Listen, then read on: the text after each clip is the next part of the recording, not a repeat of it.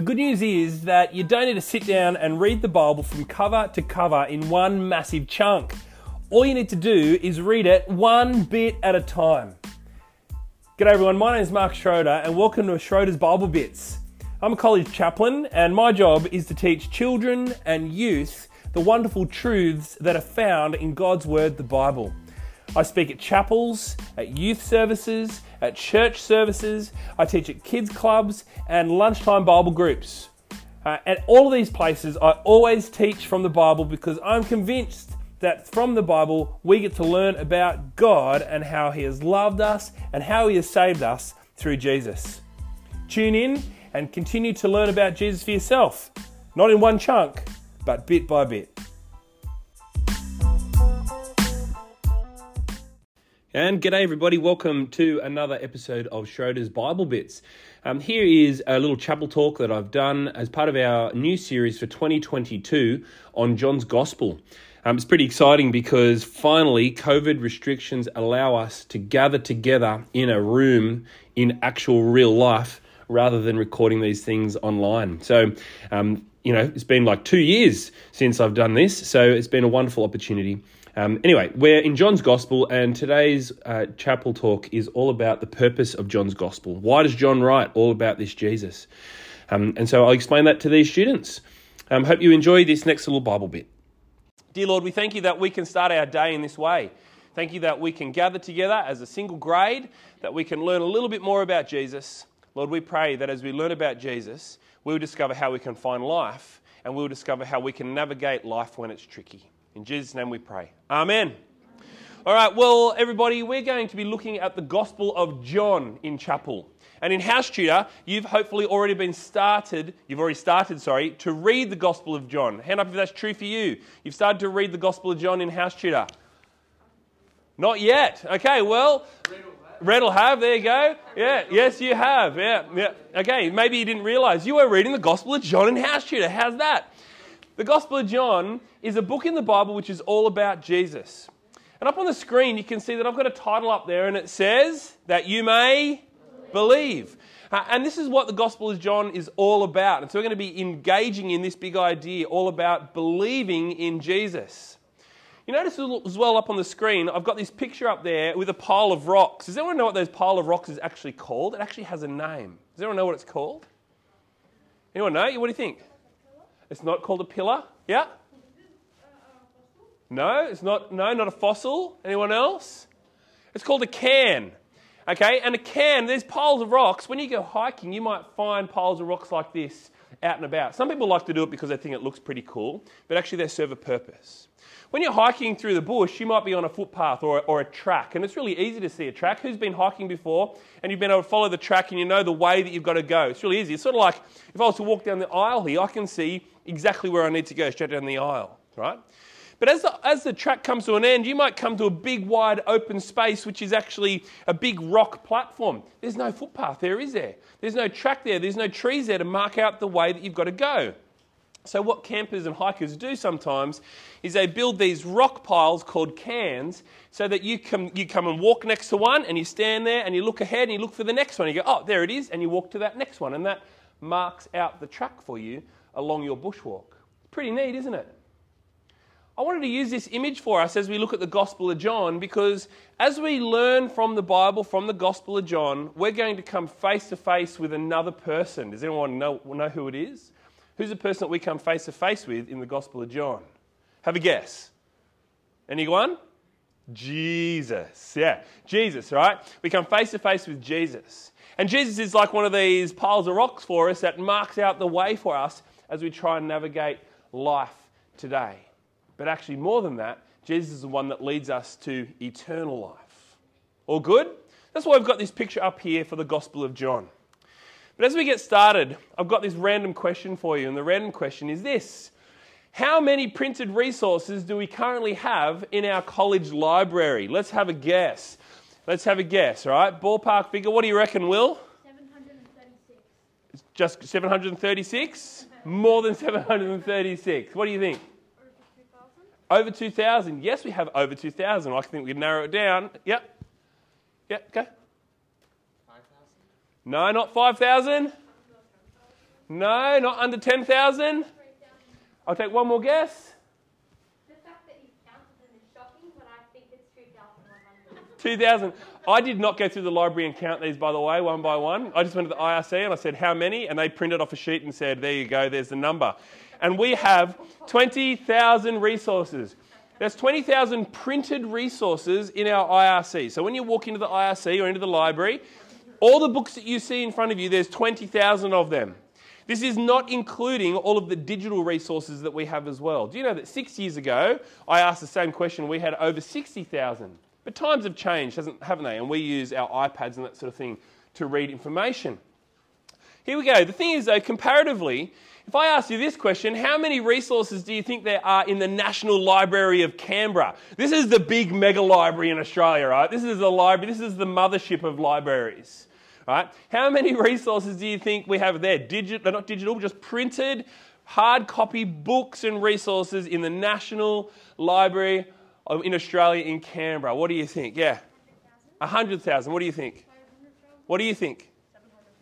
What do you think? Uh, 10,000, what do you think? 280,000, what do you think? At the very back? 500,000, what do you think? 137, last guess? I can't hear.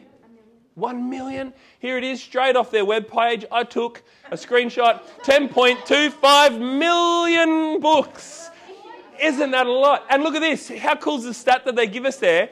That physical space, that equals 279 shelf kilometres. So that means if you got every single shelf in the National Library of Australia in Canberra and you line them up side by side and you measured that out in one big long straight line, that would be that many kilometres 279 kilometres. Isn't that cool? And then when you add to that all of our new digital formats that we have saved in there as well, there's 2.4 petabytes. A petabyte, I think, is 10 or 15 to the 10 to the it's like 10 to the power of 15, something like that. Isn't that wild? So the mathematicians are nodding their head. That's a lot of data. That's a lot of resources. Well, year seven is a bit of a funny way to talk about the Bible, but the thing is, the reason I do that is because we're not dealing with 10.25 million copies right now as we look at the Gospel of John. We are dealing with one scroll, which was probably about 10 metres long. One original scroll that was about 10 metres long, made up of papyrus, and John had a limited space with which he could write all about the life of Jesus. Right? In John's gospel, we've got to remember that we're dealing with a limited space where he could write only so much information. So, as we come to look at this book of the Bible, we're going to think what is he going to teach us about? What is the information that we're going to find in this book called John, in this document that John has written for us? And to help us, we're going to cheat. And what I mean by that is have you ever picked up a book before from the library and rather than start at the start, you've started at the back? Have you ever done that before? I've done that before. Full disclosure, I remember doing that once in English. Don't tell the English teachers. But I dead set picked up the book and I read the last pages, last few pages. I read the opening. I started with, went back to the beginning, read a couple of the beginning, and read a couple in the middle to try and catch the vibe of the book. It's a cheat way, isn't it? Well, we're going to cheat now as we start to look at it just a little bit, because in the last chapter of John, we get some really cool verses which help us to understand what John has included in this book. And as we look at these last couple of verses, we discover what we're going to learn. Are you ready? Look up on the screen. It says what John has written about in this one little scroll. He says, Jesus did many other things as well. If every one of them were written down, I suppose that even the whole world would not have room for the books that would be written. Isn't that a cool Bible verse? That's straight out of the Bible. It seems like something that somebody would write in a modern day novel. But what he writes here in the very last verse of John is that Jesus has done so many things that if he wrote them all down, they would not fit on his 10 metre scroll. They would not fit in the Broughton Library of 20,000 books. They would not fit in the National Library of Australia in Canberra, where they currently have 10.25 million books. Because Jesus has just done so many amazing things, there's not enough space for all of them to be written down. So John has kept his information to the 10 metre scroll. Are you guys following me here? So I wonder, right, if John has only written down all these things about Jesus on a 10 meter scroll, on one 10 meter scroll, what can we expect to read in this document? What can we expect to read in this book called John's Gospel? I'm going to tell you. We can expect to read a short and an intentional piece of information that John writes about seven signs. How many signs? Seven. Now, when I talk about signs, another word that you might hear sometimes as you learn about Jesus is the word miracle. How many of you have heard that word before? The miracles of Jesus. Yeah. In Matthew, Mark, and Luke, we read about the miracles of Jesus.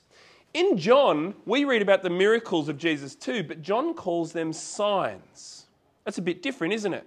And he calls them signs because when we read about these amazing moments that Jesus does, they're like a sign that point to Jesus to show us something important about him. Okay? I want you to keep that in mind as we read John's gospel. In fact, at the end of John's gospel, John also writes this about the things that he has written down. Remember, he's only written down seven signs in a limited and a short space, but why did he only write about these things? Have a look up on the screen. He tells us why. He says, Jesus performed many signs in the presence of, this, of his disciples, which are what? Which are not recorded in this book. But these ones, these have been written that you may believe that Jesus is the Messiah, the Son of God, and that by believing you may have life in his name. You seven, John writes this very short book about Jesus' life. He includes only seven signs of Jesus. But these things are written for a very big reason. See, John wants to teach us all about all about life. And in fact, we can see in that verse, I've underlined them in this verse, he says, These things are written so that you may say it, believe that Jesus is the Messiah. That means that he is the promised King and Saviour, and that he's the Son of God, and that by believing you may have life in his name. Year 7, we've got a great opportunity in chapel and in house tutor to learn all about life that is found in Jesus.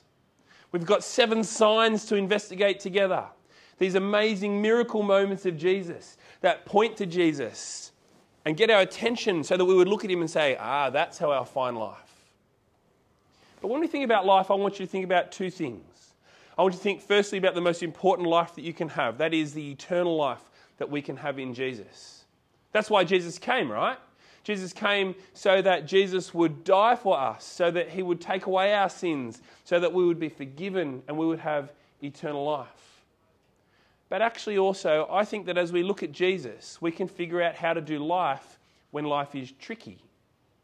Did you guys see my chapel talk on video last week? The one where I told you about my lost wedding ring? Yeah. It's pretty it's a bit of a small thing really, isn't it, just to lose something precious in comparison to all the terrible things that happen in this world. But I think it reminds us that there are plenty of things that happen in our life that are tricky. Yeah, do you agree? Life is tricky. Well, actually, as we get to know Jesus and we get to know all about life, we get reminded about the great love that has been demonstrated to us. God's great love that has been demonstrated to us. Because Jesus has come to tell us all about life, to show us how we get life, because God has what us? God has loved us. So, year seven, in chapel, I hope that you are reminded that God loves you and He's loved you so much that He sent Jesus for you to be your Savior, even while you were a sinner. And I hope that as you learn that, you will discover how to live life well today. But most importantly, how you can get life which will last for all of eternity. That means life forever with God in heaven. Are you interested? There's a little bit of the purpose of John to learn more about Jesus from those seven very important signs.